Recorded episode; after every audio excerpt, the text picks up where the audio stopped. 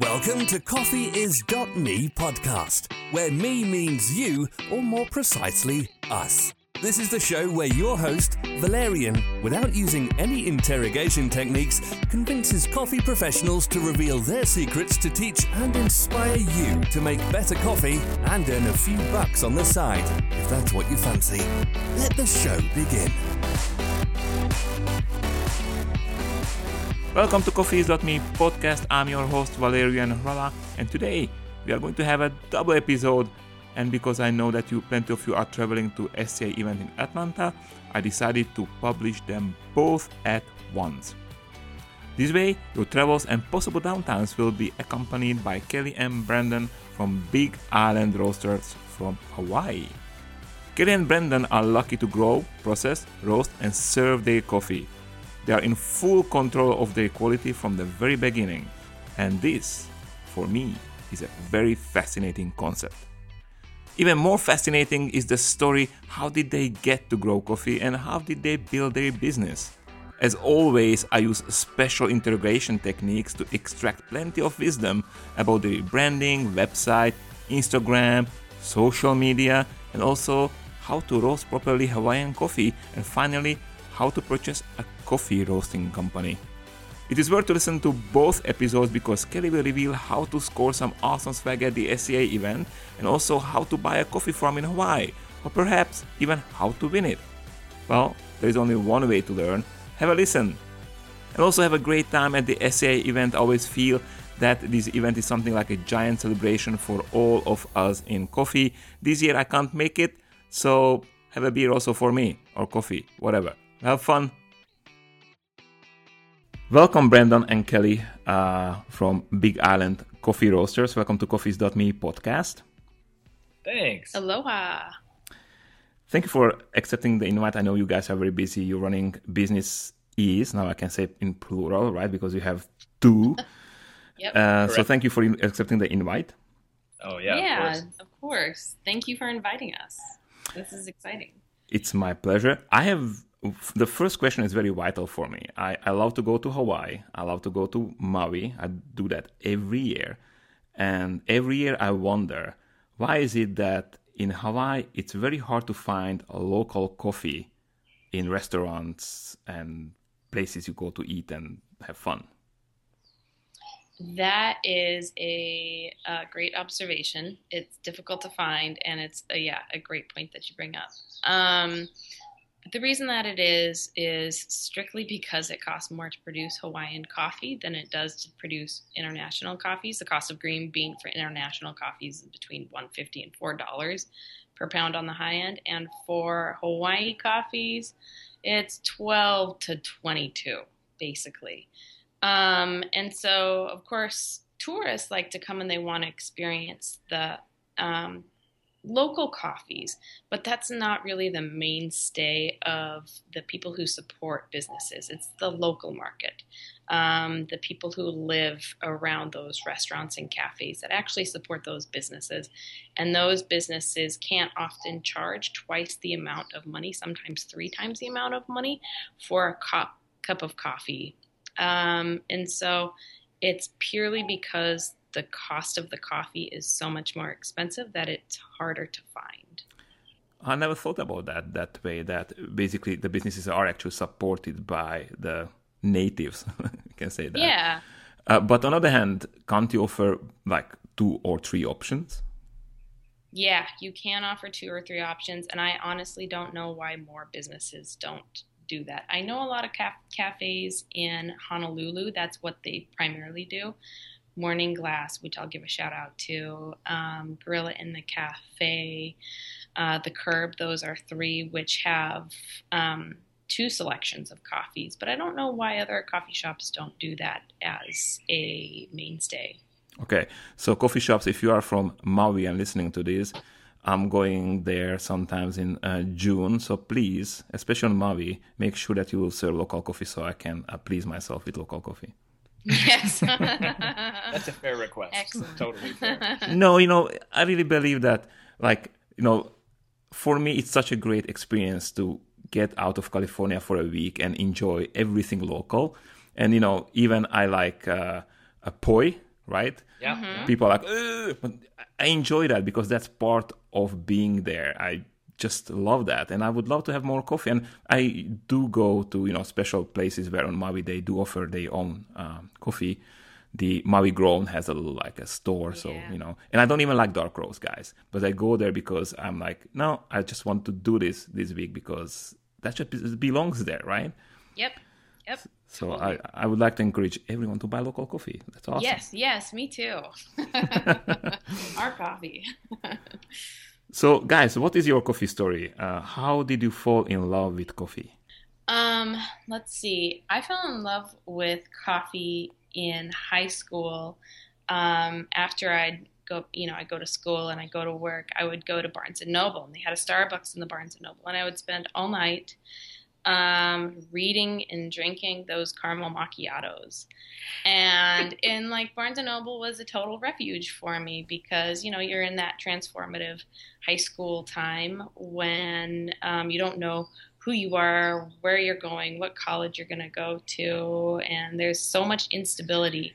And going to this bookstore with the classical music in the background, and I could just select my books and sit in my chair and drink my coffee, and it all became associated into one big comforting feeling for me. And I've carried that throughout my life, no matter where I'm traveling or what I'm doing. The thing that I do every day is coffee, and it became spiritual um, to me to some degree. Um, so that is where I fell in love with it. Um, yeah, and it began, and it's still that way from for me every day. Like I can I can eliminate a lot of things from my diet or from my lifestyle or live out of a backpack. But if I go without coffee, I just somehow feel like spiritually de- deprived. Wow, that's very nicely said. How about you, Brandon? Um, well, believe it or not, my my short my story is actually pretty short uh, in some ways.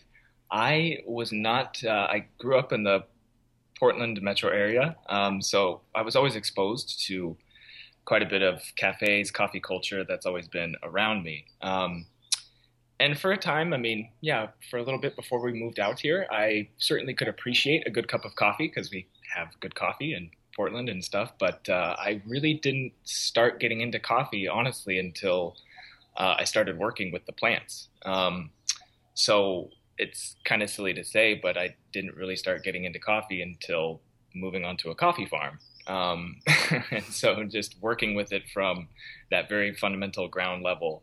Um, Respecting with the, the plants. plant. Yeah, respecting the plants, of course, respecting the process, the craft, the artisanship. Um, once once I really started getting into that, that's where you know I, I wanted to keep diving deeper, Mm. and so that was yeah that that was really it. It was it was more of a, a initially a biological romance, so to speak, uh, working working with the trees themselves, uh, touching, smelling, tasting everything throughout the entire process and uh, just being really engaged with that whole thing. So it was kind of a there was no aha moment for me. There was just kind of a, a longer term, but uh, like really uh, deep relationship built over the course. So I'd say like the first year that we came out here. Yeah, you are lucky that way because Right. you you can experience the plants which most of the roasters on the world can't, and and kind of like appreciate it the same way uh, same way as let's say a, a, a, a vintner, right? They usually grow the grapes and they make the wine. So you guys are lucky that you can uh, follow the whole path from uh, growing to uh, roasting and drinking. yeah, absolutely, yeah. absolutely. Uh, we are all jealous. I'm really appreciative of our position. Yeah, be, because of that, because I do feel lucky in that respect by Yeah. um, a lot. Cool. Uh, all right. So now tell me, how did you get to Hawaii and why did you start a coffee farm and roasting? Why you just don't sit on a beach and enjoy some uh, mai tai? oh my god we was I like in some ways i wish i was the type of person that could sit on a beach and just enjoy mai tai but that is not fun for me. Um i i enjoy working. I enjoy being engaged. Um i'd rather be swimming or surfing or something like that. But um the, I, I take your point which is how the hell did we get here? Um gosh, it's it's kind of a long story, and we do have a lot of the features of it on our blog. If I, I might skip over some pieces of it. But let's see, in 2010, we were looking to buy some property or buy a farm in the Portland uh, area in the Willamette Valley. And we, you know, the mortgage crisis had hit and nobody was lending anybody any money, and we got denied for a loan and we weren't really sure what to do or where to go. And okay, I'm going to give you a backstory here, and it's going to sound a little woo woo. But um, we had just finished watching The Secret, um, which is that sort of manifestation movie, and we are like, you know what the heck, let's just give this a shot. And I'm I'm not of the mindset that all of this stuff necessarily exists, but uh, we decided to try it anyways, which is essentially manifesting by a law of attraction what you want in your life. And so we had just come back from Hawaii visiting my younger brother and we were like, you know, let's let's see if we can somehow move to Hawaii. I mean, that would be great, but we didn't really have any avenue for that. And so we were just like, hmm, by the end of the year we live in Hawaii. By the end of the year we live in Hawaii. Just kind of thinking about it. And then one day in the middle of the night, Brandon was looking through the Portland real estate listings on Craigslist, and this farm in Hawaii popped up. On a Portland Craigslist? Yeah. Yep. Oh. yep, on Portland Craigslist. And Just to the listeners who are not Americans, the Craigslist offers you only uh, ads from the local area. So Hawaii, Portland, pretty far away. So go exactly. ahead. Yep. Yeah. Yeah. Yep. Yeah. Um, and the it just sounded perfect because it was a, because it was a farm and that's what we wanted to get into. Brandon had been farming um, for the past two years and we wanted to move to a farm. And this was coffee and it was Hawaii in a nice warm environment and the it was owner financed. It included a business and it was for basically less than a price, less than a house in Portland would cost hmm. um, or property in Portland. And so we were just shocked and we thought it was a scam. We called the realtor, and the realtor was like, You guys sound great. Come out here to the Big Island as soon as you can. Take a look at the farm um, because other people are looking at the farm. We don't know what's going to happen with it. Come out here and meet the owner. And so we flew out like the next week um, and we met Bob. Bob was this old guy from where, would, where was he from? Oklahoma. Oklahoma. Yeah. Yeah. Bob was an older guy from Oklahoma. He was like 76 at the time. Hmm. And uh, he was just ready to move. He wanted to go to the mainland and just start driving on the big open highways. And um, yeah, he for the most part wanted to do the deal on a handshake. He didn't want banks to be involved, and there was a good reason for that. I can go into that later, but um, so we came over, we met Bob, everything worked out really well. I think this was in, what was it, March? Um, no, it was in May. May. The end of May. The end of May that we came out to visit. And um, by June, we signed papers and the sale went through and we were moved into the farm by uh, September. And he stayed with us for about a month and gave us some uh, gave us the lowdown on the house and because there are some tricky and finicky things with the house and how to sell tropical flowers which is the business that he sold to us mm-hmm. so not uh, coffee no well i mean there was a little bit of money that he was making from coffee but essentially he was farming coffee in a real easy way which is the way a lot of local a lot of locals do around here which is just you produce cherry you don't really pay attention to the the mm-hmm. coffee quality, you know, strip the trees, greens, yellows, blacks, reds, whatever. Um, wash them, throw them out, in, and dry them, and then you sell them. Um, and he was selling them for like six fifty a pound parchment, which is absurdly low. Uh, to a local roaster who would just burn them to a crisp and sell them as local coffee. Aww. Yeah. So that was that's that part of the story. Do you have anything to add to that, Brandon? Um, no, I mean not a not a ton. It was just it was it was all just kind of uh, it felt very coincidental. It felt yeah. very serendipitous. Um, and you know our our our efforts for this whole like manifestation thing were almost like 99% totally tongue in cheek. Like we were just kind of joking with ourselves. Um, and so it just, it was just really funny that we were saying that, I think it was early March when we were like, yeah, let's manifest going to Hawaii by the end of the year. Somehow, some way. We had no clue how we would get out, get out to Hawaii, what kind of work we would do once we got here, where we would live, none of that whatsoever. Um, so it was just very, very funny to me anyways, that Looking by back. the beginning of September, we were moved to Hawaii. We we had new work, we had a new business, we had a new lifestyle. At you know, it's total package, and it was, uh, yeah, it was just a change. It was an opportunity that we couldn't resist. We would have felt like fools saying no to the opportunity. So. I, I don't know if it's true or not, but uh, isn't a f- like floral business easier than uh, doing coffee? Especially, yes. yeah. so why did you decide for coffee then? Well, because we wanted to farm, we wanted to do coffee. Like we were more, I guess, interested, um, engrossed uh, in uh, emotional ways and in like scientific ways. I mean, it was just interesting because my my history is in biology. My um, uh, education is in biology. Brandon had been farming, and that is what we were interested in. The the floral business was simply, um, and to give you a little bit of background, the farm that we're on used to grow anthuriums, but a blight came through and wiped away anthuriums, and so Bob planted uh, coffee in replacement of the anthuriums. Um, and, but he continued on with the floral business by purchasing the anthuriums from the lady across the street at a discount, and he would sell her coffee. And it was kind of a, a, a little bit of a barter and he kept his wholesale relationships going. Um, and so when we walked into it, it was it felt really transaction really transactional in that we would just purchase the flowers, we'd box them, um, and then send them off.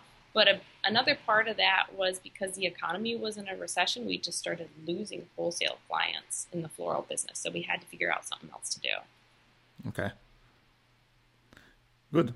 Uh, so once you decided you want to do a coffee farm, I guess you had to extend it. I guess right, or that was it. You could uh, make business from the plants which were already planted.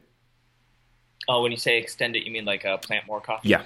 Ah, yeah, yeah. So yeah, you're bringing up a really good point. So yeah, we only have uh, about 1,500 trees, about two acres of coffee.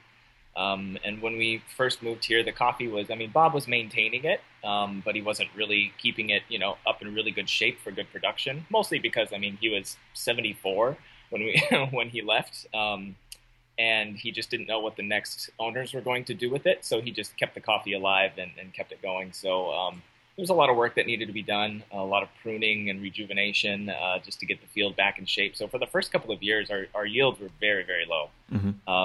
And so, yeah, it was nice in the beginning to have the wholesale flower business to kind of keep everything going. Um, and then, uh, basically, as we as we started doing more coffee, as opposed to producing more, uh, like planting more, we just wanted to maximize the production that we have on our own field. And then uh, we just started buying coffee from other farmers, other places uh, from around the Big Island, uh, in order to to support the growing coffee portion of the of the sales in the business so where did you learn about this uh, farming coffee, uh, the pruning techniques and everything?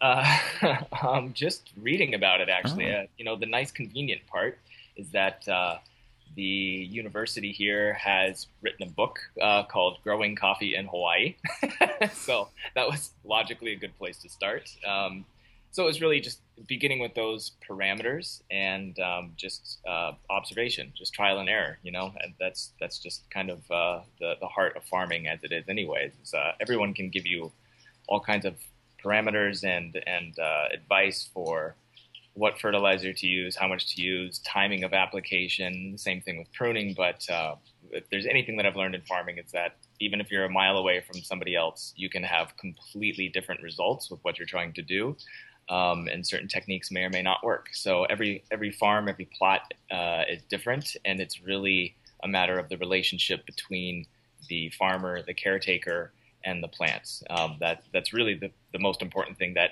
that basically just needs to get figure out, figured out.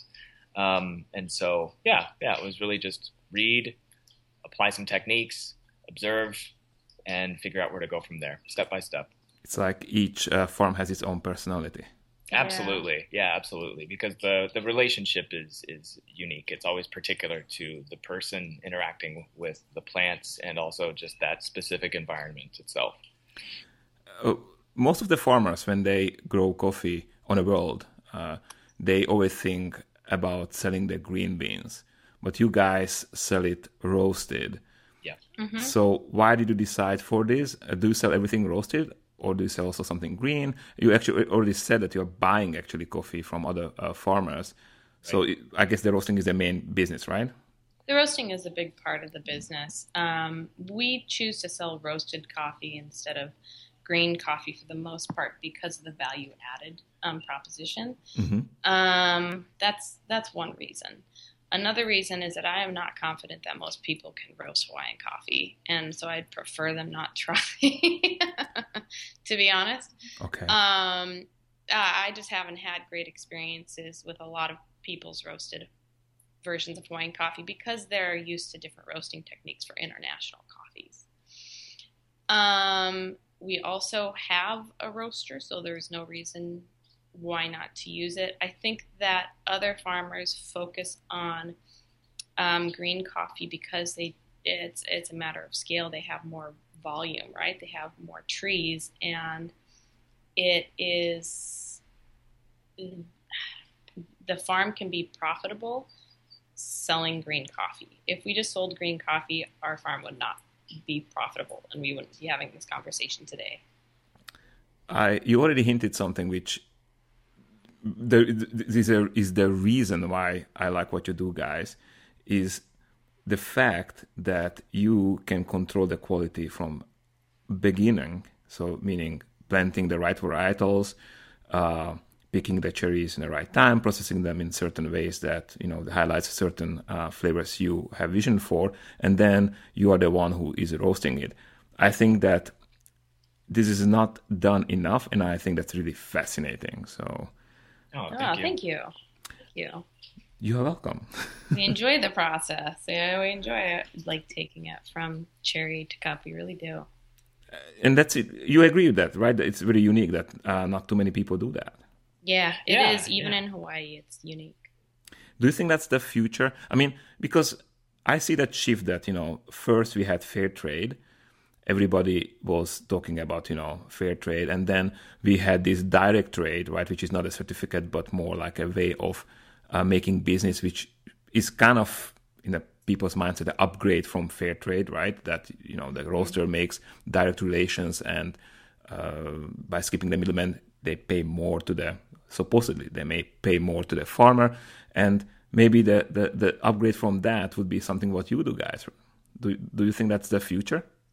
I think it would be great if that were the future, but I, I don't I don't have a lot of confidence that that is where things are going to go because in our experience, it a lot of farmers just want to have a good life. You know, uh, they just want to live rurally. They want to live out um, in nature, and oftentimes they have families and they want to spend time with their families, and then they want to have a weekend. And to do it all, to be honest, you really have to love nerding out on details, um, at least to do it all and to do it well, and enjoy working. Mhm. Um, because there are a lot of steps in between, and it takes a little bit of capital too, because you need a lot of uh, equipment. But as you said, uh, the value proposition is there. So Yeah. imagine that you produce uh, one ton of coffee, uh, you sell it for uh, one dollar a kilo, and that's an example. That's not a real price. Okay, so you have thousand uh, dollars a pro- uh, income, but you know, in a coffee world, we know that the value of a roasted coffee is much much higher Yeah. it, it multiplies by I don't know four, five, six, depends how much you sell it for. So probably the farmers, if they want to really have weekends, they even realize that perhaps you know it's it's not a bad idea to start to roast their own and sell it. And I know you are lucky guys because you sell to United States. You are part of United Yeah. States, and it's much harder to do in let's say Honduras or, or Ethiopia, right? That's yeah. really hard That's what I was gonna say, right? but um, I don't know. I mean, the world is shrinking. You know, we have social media. Uh, the shipping worldwide is getting kind of interesting. You know, there are different options. So who knows? Maybe maybe it is the future. I, I do believe that. I, I would hope I would hope that you're right. It would be interesting. Um, I you know something would have to be sacrificed, and maybe having fresh roasted coffee would be what would be sacrificed in that. Um, yeah, because if you have that level of vertical integration, most of the farms aren't in Hawaii; they're in other places in the world. Yeah. But most of the specialty coffee consumers are in the United States, and then you've got like Finland, Norway, and then after that, Japan, right? And so you're going to be shipping to areas um, around the world where it would, it's going to cost quite a bit to get it to the individual consumer, and probably um, a little bit easier if it's shipped in larger containers. And at that point, you're going to get it to the consumer, and it's going to be an older product. Mm-hmm. If you buy something from, let's say, Hong Kong or China, they have subsidized shipping mm-hmm. just to sell more. I mean, it's fascinating that there are, you know, apps like uh, what is it, Wish, I think, uh, or you just go to AliExpress and you buy things for peanuts with shipping. Mm-hmm. And it's it's because it's subsidized, and they understand that that's how they can um, uh, kind of boost their economy. Mm-hmm. So I don't know, maybe maybe there is some future in that, and you know, I really believe that because first of all, the trend. I live in California. The trend here is that people do want to buy from the farmers, mm-hmm. and I believe so much in it that I put my money in it. Yeah, yeah.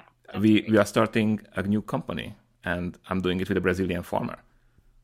That's great. Yeah, That's so we are going to do the same, and that's a little pitch for that. Yay! yeah, good no.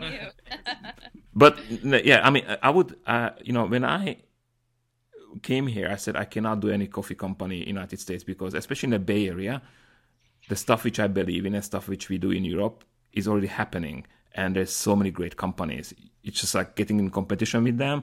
It's unthinkable. I mean, they're doing an amazing job. They have amazing infrastructure. So I have you know, I would never do that. But to team up with other farmer and do something like you know selling directly from a farm and roasting it here in the United States is a, is a way for us to do it. So have you teamed up with one particular farm to do that? Yeah.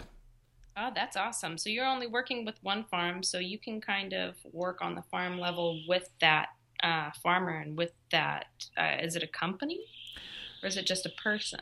No, he, he, he has a farm in Brazil and he is incorporated there because that's the only way how you can export coffee from Brazil. That's mm. crazy stuff, but that's unfortunately true. And he's a half partner in the company. So it's not like I'm buying it, we are buying it. Right, right. So it's not fair trade, it's not direct trade, it's it's, it's half half. Yeah. I'm the roaster guy and he's the farmer guy. Oh, I see what you're saying. Yeah, no, that's a great idea. That's really cool yeah so uh, i do plan to share a lot on podcasts about our you know ways uh, how did we how, how how we how did we choose the name you know what kind of strategies are we doing and what works what not so that will be also part of the podcast uh, what were your expectations when you started did you uh, came into um, this business that you wanted to get rich or did you went to that just make living um, you know what? I don't think that we were thinking about it financially when we got here because we were just excited to get out of the city and to do what we wanted to do. It was, you know, for us living the dream. Um, and then later we realized that we had to be, you know, profitable. Otherwise, we were going to be in the same position as a lot of these other farmers, which just go out of business because they don't pay attention to their back end, right? They don't do much of the boring stuff, which is the financial stuff. Mm-hmm. Um, and so initially, what we wanted to do, we got here, we played around with our coffee, we were tasting other people's coffee, and we realized that there was a regional distinctiveness that um, goes, I guess, is foreshadowed by Kona and the other coffee regions that get a lot of attention. So we were tasting Hamakua coffee and Hilo coffee and Ka'u coffee, and this was before Ka'u had really, you know, blossomed out um, in some areas of Maui, and we're like, why haven't other places tasted these coffees? And we were tasting coffees from individual farmers because we were doing contract roasting and and farmer services. And so uh, we pitched our business model um, as uh, regional distinctiveness um, and l- lesser known farms, lesser known places throughout Hawaii that was roasted in a in a way that you could taste the reason that you were purchasing Hawaiian coffee and not some international coffee or whatever else. Um, and to do that, we had to learn how to roast a little bit better, um, mm. roast a little bit lighter, and to showcase those qualities in different ways. So that was what we were expecting. And then uh, after that, we realized that we had to make money. Okay. So did you make a business plan, or you just started trial and error? you know, business plan. A business plan, not not for years. No, it wasn't until we were here for three and a half, maybe just yeah, three and a quarter years before I wrote a business plan. And I wrote a business plan in order to get a grant for a coffee grader. Um, and I ended up getting that grant. Um, but yeah, so it wasn't in, until until three years later that we wrote that plan. And only because you had to have it for some kind of uh, bureaucracy. Yep. Not for yourself. Yeah, no, not for ourselves. Uh-uh. Yeah, in many respects, I mean, we just uh, we winged it, right? We just we we made we made our we made this lifestyle work because well, one, we wanted it, but we all we needed it too, right? Um, and sometimes it was a little bit one over the other. Uh, sometimes we were just really like, oh wow, this has to work, and and and other times, you know, the passion would be the driver. Um, so it was just kind of a, a balance of those two elements of, of, needing to make it work, wanting to make it work, and uh, enjoying ourselves in the process as much as possible. And also, I think part of the um, you know the approach too with our engagement in social media is uh, kind of uh, kind of just trying to bring people into our experience, like uh, enjoying ourselves and wanting to share that experience with other people. That's the only way. That's why it's social media. It's, I mean, people don't get it. People think that oh, there's strategies and and there are certain things you can do, and there are certain tips you should do better or worse on on social media. But the the authenticity, the the fact that it's you, that's the only way to do social media right. I think. Exactly. Yeah, yeah. Exactly. I think it'd go insane trying to keep up with social media, and if it were pretend, you know. Um, yeah, yeah. Yeah, definitely. The funny thing about the business plan, when you laughed me off, is that I totally get it because any business I started before, there was either no business plan, so green plantation, it was passion. I loved it. That's what I wanted to do, and I did not care whether it makes money or not. Then later, I did other businesses where we did make a business plan, but they were totally off. They had nothing to do with reality, yeah, and in a good and a mm-hmm. bad way too. So it's like at this point, it's like it's good to have a plan. What do you want to do? And how you want to do it but like having numbers and stuff it's like mm, it's it's hard to predict. You don't know what's going to happen you know? It's just maybe if you oh, work exactly. for sorry go ahead Oh no, I just said ex- exactly, exactly. Totally agree with your experience here. You know, we didn't have the business plan, but we were uh, on the back end. I was looking at the numbers, right? I was learning about QuickBooks and running P and Ls and having anxiety attacks while I was doing it, and I was like, oh my god, oh my god. And you, but but I also knew where we needed to cut back. So you got to pay attention to the numbers, but you don't have to dive in thinking that you should know everything. I don't think. Yeah, I mean. I think you should follow your numbers and I, I, I don't say you should not do that. Actually, I believe that following, you know, things what's happening in your company and adjusting makes a lot of sense. But for planning, like I'm going to do, you know, one billion sales, it's nice, but you know, how do you know that? Exactly. Totally yeah. Be realistic, yeah. right? Yeah. Exactly. And you know, even being realistic, I remember when when we started the uh, coffee courses, or at that time bootcamp uh, coffee Willem's number, Willem Boot, my partner, you know, his numbers were totally different than mine. Mm-hmm. And none of them were right. so we hit something different and in a good way. So, uh, yeah, it's funny. We actually have numbers for Paradise at this point, but I'm, you know, I don't have it. It's it's fun to look at. I'm not really sure. It'll be interesting to see what happens. Yeah, we're going to talk about paradise a bit later. Yeah, let, we'll let me torture you about something else right now. sure. Okay, so I want to always ask this question because you know once you start a company to get the first customers, except your uh, parents and closest friends, is who gets it for free, obviously. Right. Is the hardest part. How, so how did you do it, guys? You when you roasted your coffee, how did you get your first customers? Um, a lot of our well, yeah, a lot of our customers, obviously, you know, family friends. That was an easy one. Um, We got some from Bob. yeah, we got some from the previous owner, of course, who would sell all of his coffee. It was basically just locally. He had a website, but I don't think that man, I don't think it did really much in the way of anything as far as uh, coffee sales go. But at the point, at that point when we came here, um, the business was predominantly flowers, and so he would the the coffee was sort of like a, a additional thing with the flowers, um, and so we had very few customers, to be quite frank. We had Um, some customers who found us through farmers markets. Um, that was that was a big part of it. So, Um, so farmers market. Yeah, farmers markets were a big part of it, and then also we were selling when we were when we were practicing coffee initially. Um, we had some accounts who they just cared about the price; they didn't care about the coffee. And we had 500 pounds of coffee that Bob had left us with old coffee that we were practicing on. We would um, basically swap it to these with these bed and breakfasts um, for stays at their bed and breakfast or whatever else. And some of those customers ended up finding us through that. I honestly don't know how we got a lot of our customers, um, but I know that uh, doing Google searches on them, I ended up finding similar qualities between them, which were that they were, I guess, socially and environmentally aware. They liked to travel. They were probably vacationing on this side of the island um, and we had accidentally plugged in some keywords that popped up on. We didn't know anything about search engine optimization at the time, but I think that we had accidentally put in some keywords that responded well with Google. So wait, you spying on your customers? Well, you know, you get some orders, and you're like, "Who are these people? How did they find me?" I mean, we had the same questions that that you're you're asking us right now. How did your customers find you? Who were they? I love And- it. Yeah. so we're like, who are you?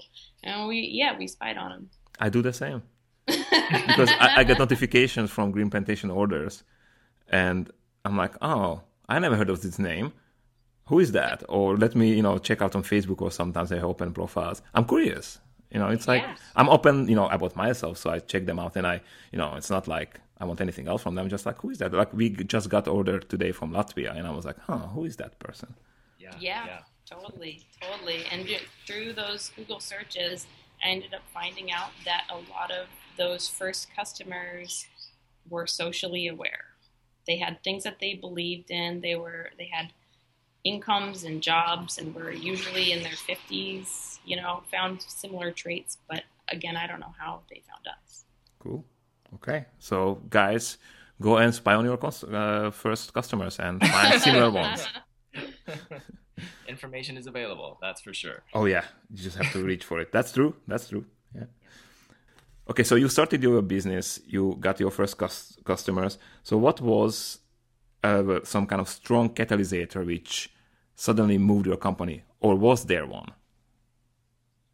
Um, really, it's. It, I would say it was a series of events, so to speak. Uh, 2013 was a really big year for us. Um, that's kind of when we really officially started focusing and like almost entirely on coffee. In fact, that that was pretty much it. That's when we took the leap into coffee. So when we moved out here in 2010, you know, we took over and it was basically like wholesale coffee sales, but mostly flower sales.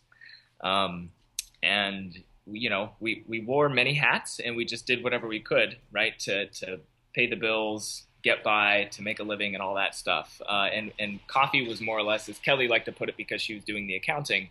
She's like, you know, the flowers are paying us, and the coffee is is basically being um, funded by the flowers. Like it was our coffee hobby, and that's kind of how the first couple of years were like. Uh, and so by year three, it was it was kind of uh, it was time to kind of make a decision for for best effective use of, of our time and energy to decide where to go. So we were like, okay, let's do let's do this coffee thing.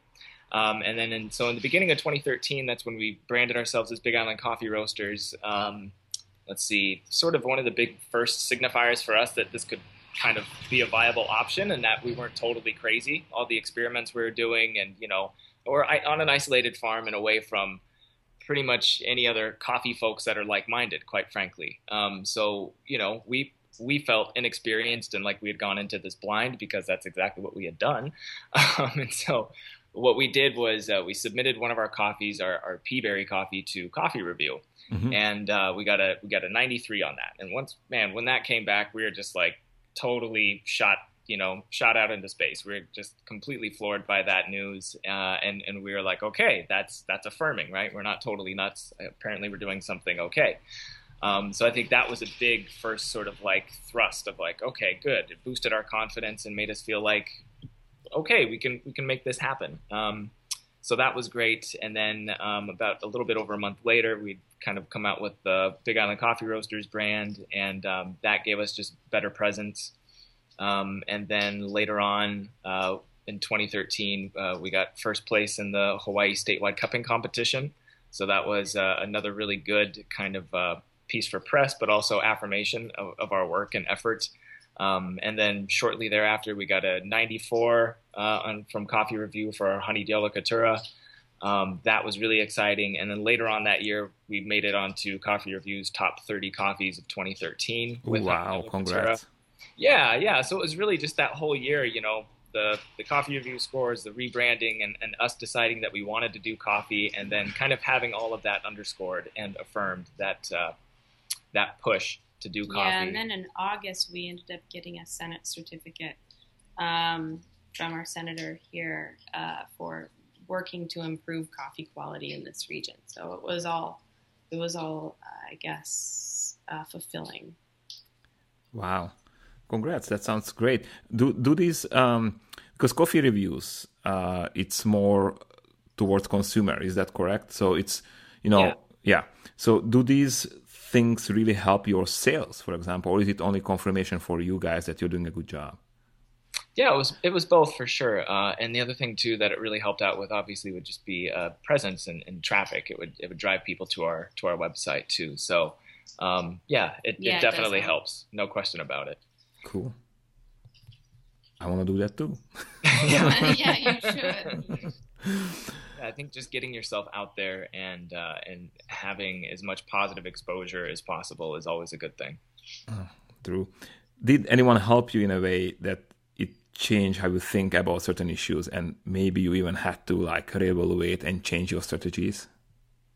Um, I would mm. say when we got elected to the board of directors yeah. of the Hawaii Coffee Association, we obviously started sitting in on those meetings um, we got a different perspective of what the coffee industry was like, and it has changed our perspective. Um, I think that we are more narrow. We were narrowly focused on our region and the far, on the farms farmers that we associated with, on the small crop producers, and we didn't really have an understanding of the larger producers. And so that that changed the way that we think about everything from regionality, blending, grading, all of these big issues that are fundamental to how coffee is sourced, priced, and displayed in the market. Uh, did you know, by the way, that uh, one of my first videos I ever did was uh, from Hawaii? oh, no. really? Because you know, I, I do videos for the uh, boot camp, but I'm not a videographer.